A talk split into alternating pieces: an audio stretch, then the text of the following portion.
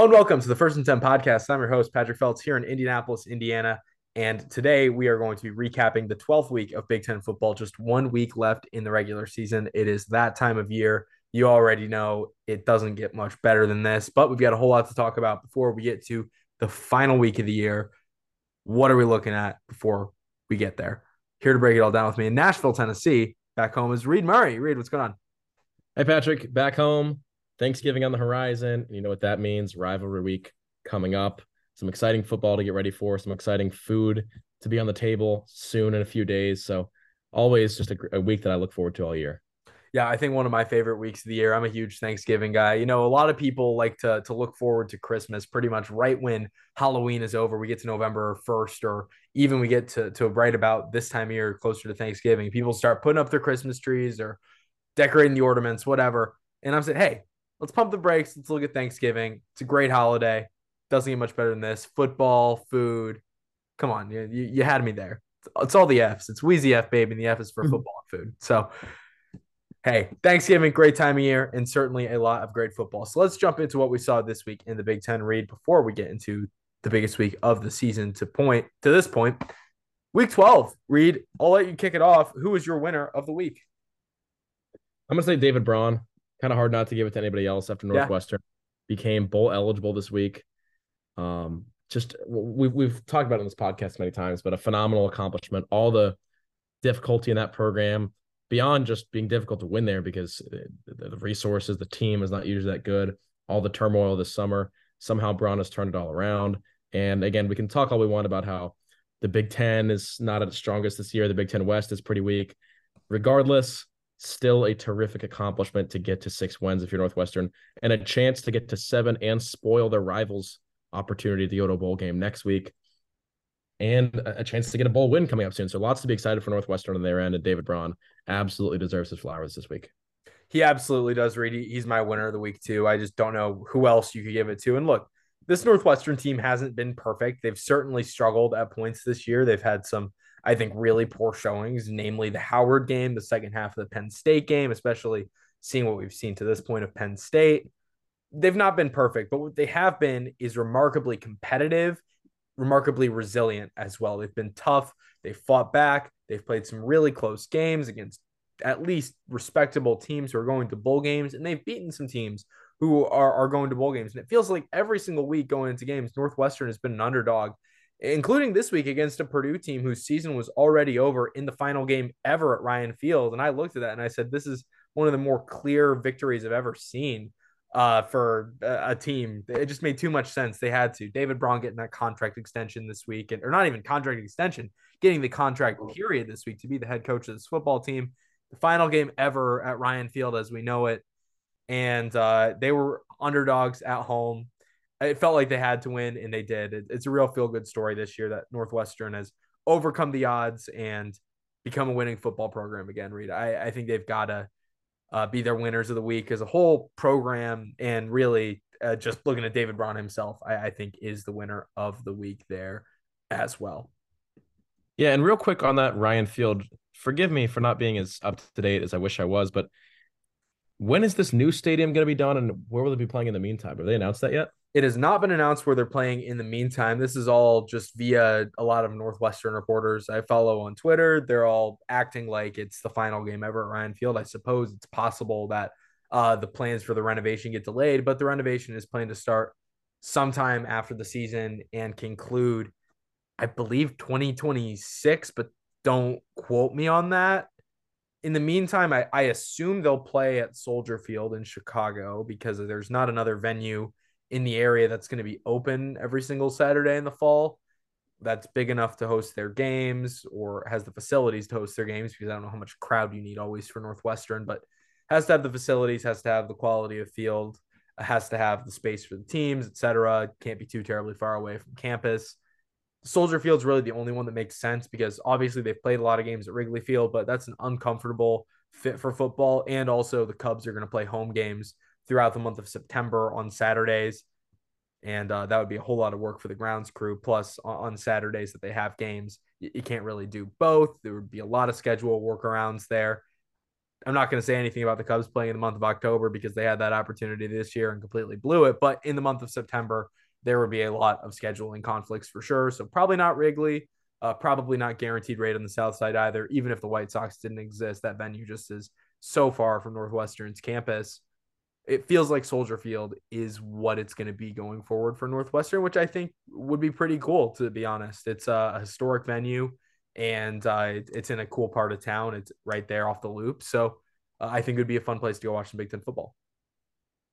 Yeah, it's true. I mean, I think it would be interesting to see if they did some sort of deal with where they play the beginning of the season at Soldier Field, then Wrigley near the end once baseball season's over. But of course, with the MLB playoffs going into college football season, it's hard to plan out when that first game would be. Whether you know you don't know when the Cubs are going to be playing, if they'll be in the playoffs, but would be a cool thing for them to explore at Northwestern.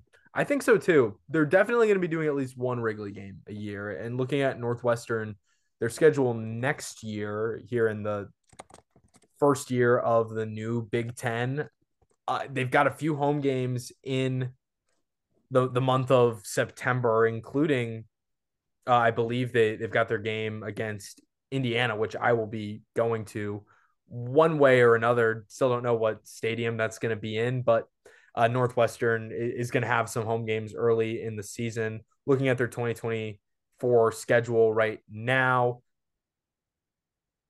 yeah, they open with Miami, Ohio. Then they've got Duke also at home, and they're still listing Ryan Field as the home location for this, even if uh, it's kind of commonly thought that that's not going to be the case. Uh, and then to close out the season, they've got Ohio State, they've got Illinois, uh, both at home in the month of November. They've only had two home games after the baseball season would be done. So either Ohio State or Illinois is likely to be the uh, Wrigley Field game next year. Reid, that could be a fun one. Yeah. Um, uh, absolutely. All right. Loser of the week, Reid. I'll give it to you. Loser of the week. I'm not giving it to you. I'm giving you the floor to give your loser of the week. You're not you're not my loser of the week, I swear. Thank you for clarifying. If not this time. Week, we might have to have a little bit of beef. Uh, but yeah, loser of the week. I'm gonna say Matt Rhule in Nebraska because this team is now really backs against the wall in terms of bowl eligibility. It looks like Matt Rhule is going to be able to turn things around, get to a bowl game in his first season as head coach, and then just a complete missed opportunity losing to Michigan State, Maryland, and Wisconsin. Still a chance to beat Iowa, and Iowa is by no means invincible, but it's not going to be an easy game to play at all. And three, not layups, but fairly easy opportunities. I would say Michigan State was a pretty easy uh, chance to go bowling. And then, mm. you know, some other winnable games in Maryland and Wisconsin, both missed opportunities, both really in, in some heartbreaking fashions. And overtime this week to Wisconsin by three points at the last minute to Maryland last week. So just a, a complete failure there. Unfortunate for him, and and you know, and, and there, of course, there's still time to turn this program around, and he is a great coach who's done it before at the college level. But this was a, a great year to take a massive first step, and it looks like that first step is is dwindling away. Yeah, I uh, I'll talk a little bit more about this later, but it just had to happen, didn't it, for Nebraska this week? Because now they're looking at their boogeyman next week, the Iowa Hawkeyes, who have won seven of the last eight in this series. Nebraska did win this game last year, but still, Iowa's been very dominant since Nebraska joined the Big Ten in this quote unquote rivalry if you want to call it that. This seems like a real uphill battle for Nebraska to get six wins. Yeah, I mean, like you said, they won last week. So, and, and of course, Iowa did lose this year to Minnesota. So they're not this unstoppable force, but they are not an easy opponent either. Not in the slightest. Iowa finds ways to win every single week, just like they did this week, Reid, against my loser of the week. Well, not really my loser of the week, but at the same time, kind of my loser of the week. John Paddock believers going into this game, Reid, we were saying, what is Illinois doing? Starting Altmyer at quarterback. They got to play John Paddock, trust the hot hand. And then last second, change of heart, Bret Bielema starts John Paddock. Maybe he didn't get the full weeks of starters reps, and that can be the excuse for those of us who really had some faith in John Paddock and we're excited to see what he can do. But only got his team to 13 points and they lost six, 15 to 13. Just not a great showing by the Illinois offense after they put up 48 the week before against IU man, I thought John Paddock had something. Not a terrible game. He still threw for 215 yards against a really good defense, but just not what you would hope for from a guy who had one of the best quarterbacking performances the Big Ten's ever seen the week before. Well, I don't think that makes us wrong for expecting at least a little bit higher of a performance level this week after, like you said, one of the best statistical performances we've seen in our lifetimes in this conference. And like you said, again, 48 points for Illinois. So I don't necessarily, I'm not looking back and saying, oh man, I regret what a bad take for me to buy in on. It was still a good take at the time. And It still mm. could be a good take in the future. I mean, Iowa plays got a great defense. Paddock could still be this this great quarterback who soars to the top of the Big Ten's quarterback rankings. But yeah, this week just was not the moment. Could have been a great prove it game to really cement yourself as as the guy at Illinois and and a guy in the top of the Big Ten tier. So not established yet, but still a chance for Paddock. He's got plenty of time as a quarterback at Illinois. Yeah, I'm not all the way out on him yet, and uh, I'm excited to see what he can do going forward, including this week in a must-win game against Northwestern in Champaign. So that is going to be a fun one to watch. All right, we're going to take a quick break here and be right back for the rest of this episode. So stay tuned. We'll be right back after this. Back here on the first and 10, ready to get into the rest of our week 12 recap. All right, Reid, game of the week. It's got to be Michigan and Maryland. Terps gave Michigan all they could handle down the stretch in this one. A, a few costly plays late and uh, a questionable throw by Taulia that turned into a safety. A few questionable throws by him in this game, to be honest, but it was ultimately that play that cost Maryland the game, as well as not being able to stop Michigan on that final drive. They came close, but not quite enough to upset the Wolverines. And then Michigan fans rushed Maryland's field. Weird day. Reid, what did you think about this one? Well, the rushing of the field is just bizarre. I think rushing I don't know. The only time celebrate really 1,000 wins, many of which are soon to be vacated, I'm sure. Yeah, and I think also, I mean, the only time I've really seen a visiting field be rushed was Cal Stanford, which weirdly has happened multiple times. Um, Iowa fans rushed the field at Minnesota at least once before. That's right. Didn't they steal their goalposts too? They stole their goalposts at the Metrodome. They did. That's true. Yeah, but still, it, it's not something you see very often. And I get that it's a thousand wins, but you know, I think the criteria for rushing a field, many people, many rushing the field enthusiasts or truthers or Puritans or whatever, they'll say it has to be, yeah, it has to be either a, a, a top five team or top 10 team. You have to be an underdog and or there have to be rivalry implications there. I feel like as long as it's not a beating a dead horse, as long as it's a rivalry, it's okay. But I still think there should be some sort of level of underdogness there or a top five matchup or something. It is really weird to rush the field on the road when you were winning for the entire game against a team you were favored by heavily, with whom you have no animosity. It uh, that's really strange. It's punching I, down, like poor little Maryland. Yeah, it's already sad enough that many of those seats were filled with maize and blue, and, and now now and they got to be on the field, pouring salt in an open wound by saying, "Yeah, then we're gonna rush your field." It's so so mean. It's just a mean spirited thing. I don't know. Hopefully, Michigan can save that 1,000 wins banner though, because they can use it again in like five years when all of these get vacated. So go go put that in a closet somewhere, big blue, and then uh, go pull it out of, of storage when you get your next win against Maryland or Rutgers and go rush their field or, or whoever. Maybe you can go travel to the Rose Bowl and rush UCLA's field and uh, the battle of the great public institutions that wear blue and yellow. Yeah, but otherwise, football wise in this game, this was kind of a bizarre one because you watch that first quarter, you see Michigan is just dominating Maryland. What's the point of even watching this game? And then all of a sudden, you know, you look back and wow, we got a ball game on our hands. Great third quarter by Maryland to get back into this one. And then a fourth quarter, both teams just kind of seem to be asking the other team to win the game, just giving them chances. Here, go ahead, take the ball, drive down the field, score on us, please. No, we don't want to do that. It was kind of a, it was kind of this game. It was like hot potato with uh, a chance of victory as the potato. And uh, it, it does kind of make me raise questions about Michigan because, on one hand, I don't want to fault Michigan too hard for this game because it is sandwiched right between Penn State and Ohio State, the two biggest games of the year. Of course, Michigan, there, there's phenomenon of the hangover game, and then there's the look ahead game.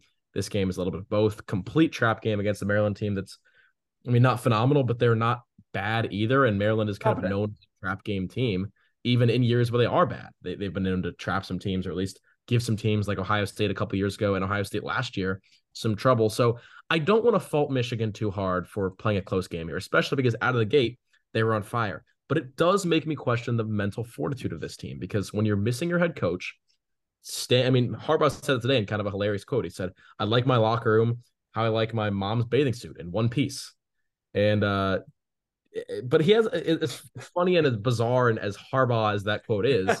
That's so Harbaugh.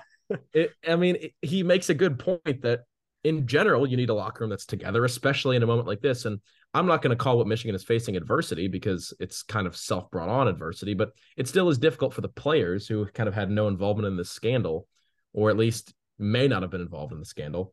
Yeah, for all we know, they had JJ McCarthy on uh, during the bye weeks traveling and, and, scouting these teams with a video camera, as far as we know. Right. Yeah. But um, you know, I mean more in terms of, of just whether or not they knew about it or whatever. In any case, sure. In any case, it is still difficult for the players to not have their head coach, who is their leader, who leads them to practice every week on the sidelines with them. So, you know, in, in a moment like this, when you're going to play the biggest game of the year, two versus three, rivalry game, playoff stakes, Big Ten championship stakes there, you need to have everything together from a mental perspective before you could play football and win a football game. Your mind has to be right.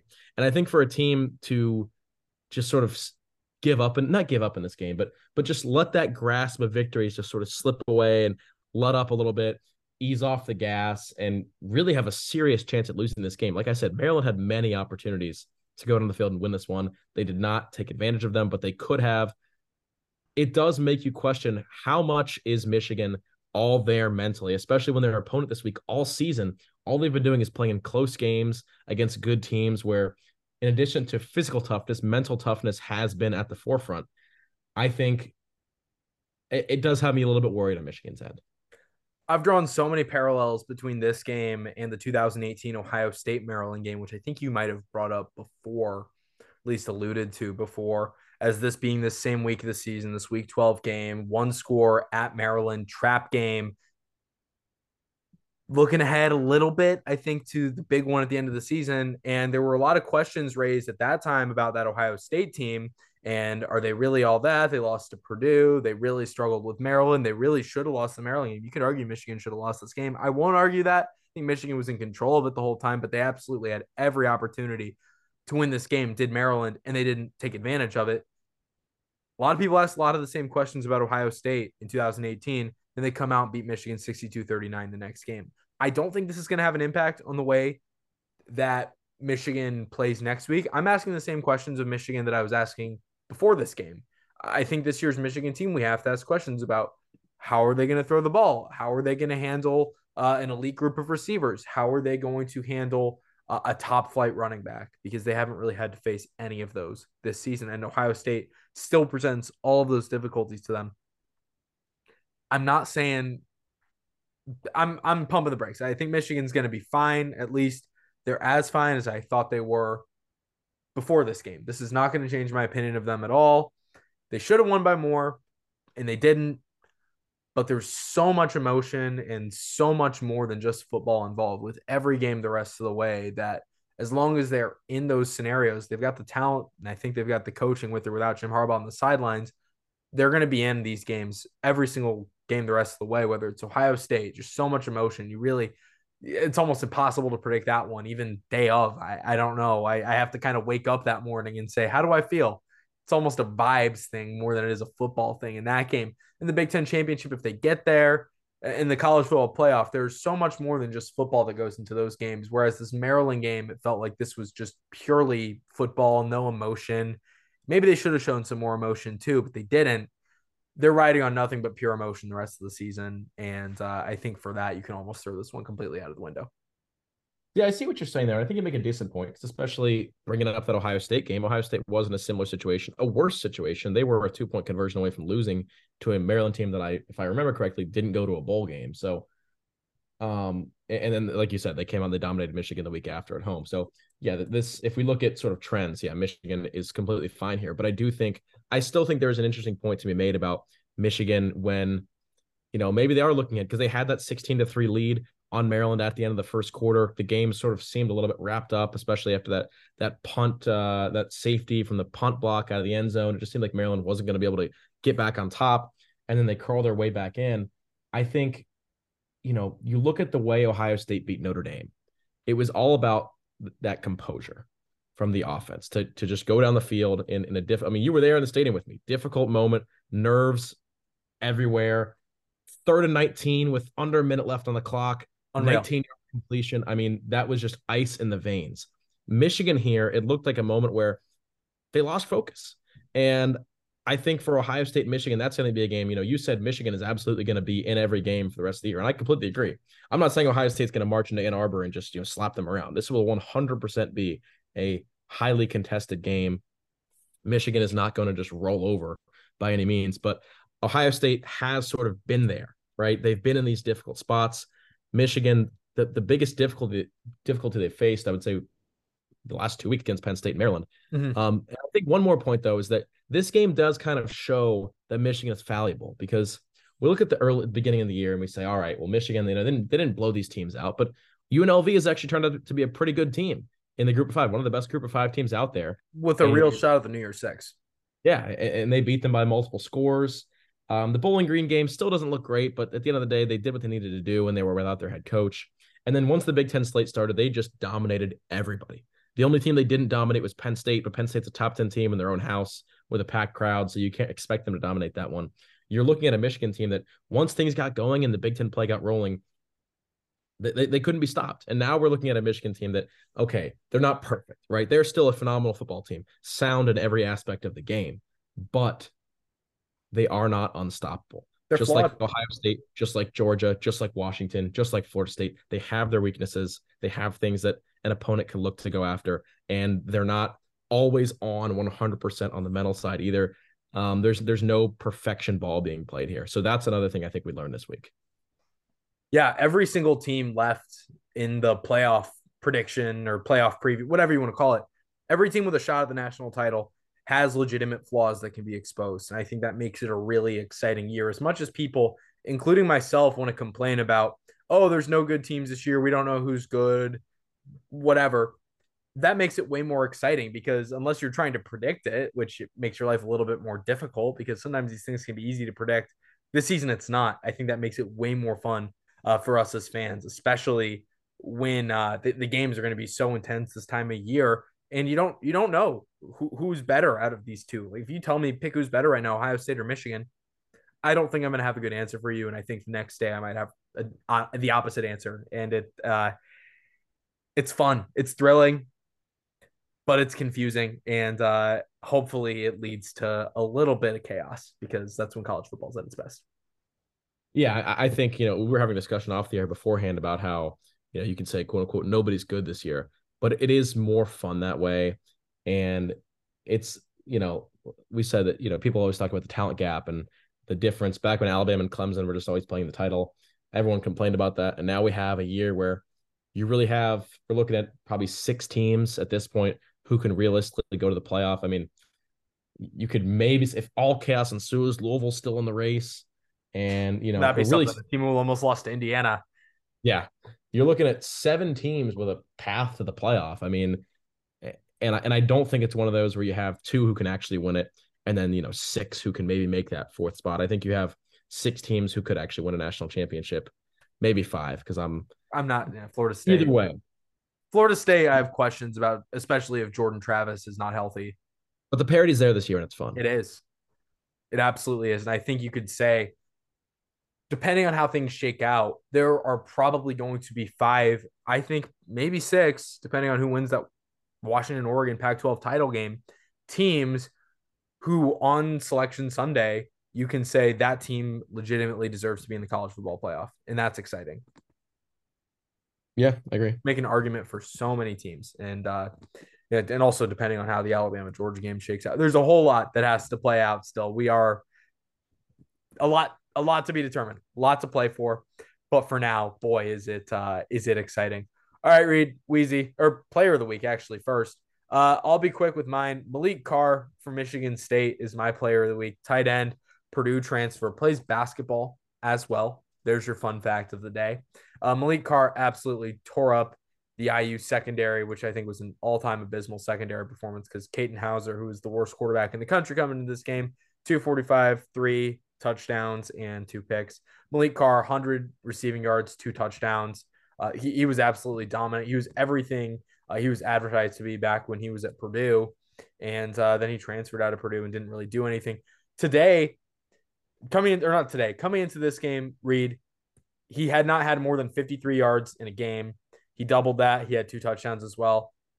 Michigan State, I think, has at least one building block going forward in a 10.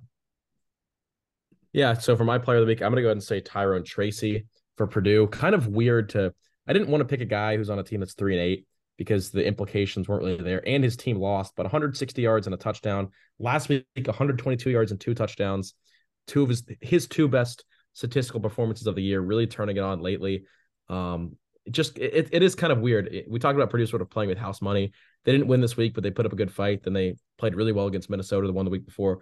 And Tyrone Tracy is definitely one of those players who is kind of playing with house money yeah. on this Purdue. And I think I think Mar or excuse me, TreVeyon TreVeyon Henderson could have gotten player of the week, but I've given it to him many times earlier this year, so I wanted to mix it up a little bit. And a great rushing performance there from Tracy. Tracy's an interesting player too, the Iowa transfer, Indianapolis native, former receiver, and he played receiver last season at Purdue, converted to running back, and Purdue has really struggled over the last few years to find that every down running back. They had Ethan Horvath, but he was more of a half fullback, half running back, and Devin Mockobee, who played some good football last season, sort of the same. Purdue has really struggled as much as they've had great receivers and good quarterback play, especially with Aidan O'Connell over the last few years. They've struggled to find an every down running back. And in the form of a receiver in Tyrone Tracy, the Iowa transfer, they've got that guy. And uh, I think that's somebody really to watch for going forward. Uh, he could have a big impact in the old Oaken Bucket game this coming week. So good one there, Reid. Wheezy the week, what you got? Wheezy of the week, I'm gonna say Wheezy F baby and F is for football in the modern world because once again, just bizarre, archaic football being played in the Big Ten. Looking at this Penn State Rutgers game, leading passer is Wimsatt with 130 yards. Drew Allar on the winning team, 79 yards, six for 13, no touchdowns. It's just, you know, how do you play like this in the year 2023? It's like it's 1923 now with the lack of passing on this team. F is um, for 50s. Yeah, exactly. And uh, you know, I, we kind of keep saying that watching Penn State play offense is, is a torturous experience. Uh, I still stand by that. We were big on Drew Allar early this year. Now it seems like we've lost faith in him, and so has his coaching staff. I mean, attempting 13 passes against Rutgers at home is, is just kind of bizarre. And then, of course, Iowa once again, you know, winning 15 to 13, very much kind of that old school style, low scoring games week after week. And, you know, good for them. It keeps working. They're the number 16 team in the country, nine and two, going to the Big Ten championship. So, hey, if it ain't broke, don't fix it. But still just kind of bizarre that we are living in the 21st century and the highest scoring game in the or the highest scoring team in the conference this week had 37 points. Not that 37 points is small potatoes, but usually just in college football, you have those games that go in the 40s and 50s. Uh, just a little bit, little bit crazy out here in the Big Ten. Yeah, but it's so many games where maybe one team will put up 37, but then the others in single digits. Let's look, Ohio State scored 37, and the other team, Minnesota, had three. It doesn't feel like we get a whole lot of shootouts in the Big Ten this year. And the Big Ten's not that conference traditionally. And we got one last week with Indiana and Illinois. But even beyond that, it's just a real lack of modern football. And, and I think, you know, you can play good, sound modern football and it still can be a relatively low scoring game. Look at the NFL most of those games end up in the 20s. But that's not what we're seeing in the Big Ten this season. I think it's not just a Big Ten exclusive issue. Uh, there's been a real drought of good quarterback play, and uh, I think we've all kind of noticed it this year, and in the Big Ten especially, uh, with no great Ohio State quarterback and JJ McCarthy supposedly being the best quarterback in the conference, and him being a guy who last week uh, against Penn State couldn't even throw for what? How many yards did he have again? I mean, it was what Allar threw for 70, and I think McCarthy threw for maybe 60 in that game. It, it was ugly, and that was the mark. McCarthy did have 60 on the dot. Yeah, right. it, it, was. There you go. Well, good for me. But it was really just the marquee match of the conference. That's the best you can get, and I don't think that's the first time that's happened this year. It feels like there's been a a bit of lacking quarterback play. I don't think it's out of pocket to say. I agree. Weezy F baby, and the F is for five wins. Yes, we're talking about the five win teams again, including the Nebraska Cornhuskers Reid, who for the last few weeks have had every opportunity to get to six. We keep predicting this is the week, this is the week. This week, Reid, they go to overtime, force overtime really with Wisconsin. I thought Nebraska played pretty well in this one too. I was I was impressed by them. They had to lead at halftime. I liked what I saw from Chubba Purdy. And then in overtime, they can't get it done. Wisconsin gets the ball first. Wisconsin scores. Wisconsin wins. Reid this one, you just have to feel for Nebraska fans. I know we talked about it a little bit earlier, but eventually their emotions, like if they don't win this week, at what point do you give up as a Nebraska fan? Because I really feel for them. I do. I, I, applaud them for not having giving up given up to this point. Um, or maybe you know you give up in your mind, but you don't give up in, in your attendance because those fans they they continue to be loyal to the team. Um, I, at this point, I would have in my head already given up. I, I would have the uh the sort of selective op selective optimism slash selective pessimism where you just you go in expecting the worst, hoping for the best, but very much still expecting the worst. Um, yeah, it, it's it, it's a it's a really mm, feel so feel so bad for those guys. The longest bowl drought in the Power Five, likely to extend unless they can get it done against the old nemesis, the Iowa Hawkeyes, a team who I feel like we've said this a few times about Nebraska this year, or since we started this show rather. They can just get past Iowa, they can get to a bowl, but uh, it's been easier said than done.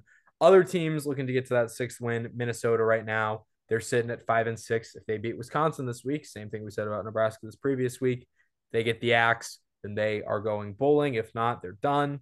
Illinois, if they win the hat this week against Northwestern, they're going bowling. If not, they are done. So three teams in the Big Ten West sitting at five and six, looking to get that sixth win. If we end up with a myriad of six and six teams, which I think is entirely possible we do, if both Nebraska or if all three of Nebraska, Minnesota, and Illinois win, or even just Illinois, and uh, Minnesota, we could have a ton of six and six teams in the Big Ten West.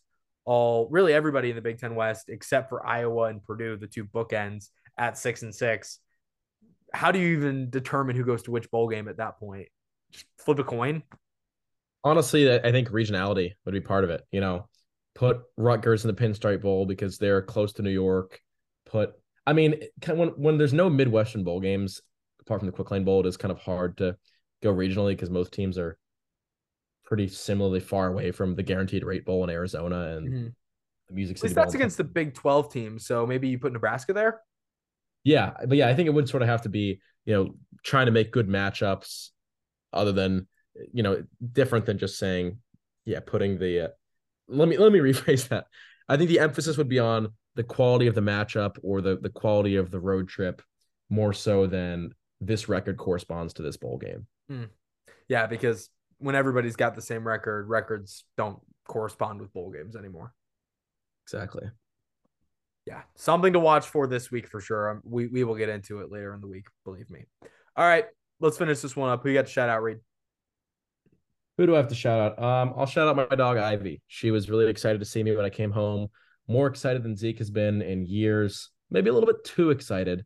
She was, uh, you know, this morning I saw her too. She was running around everywhere, just but makes me feel really loved. Thank you, Ivy. Shout out to you. Shout out to Ivy indeed. So uh the dog that they got while you were away at school, I think your freshman year, right? The Reid replacement.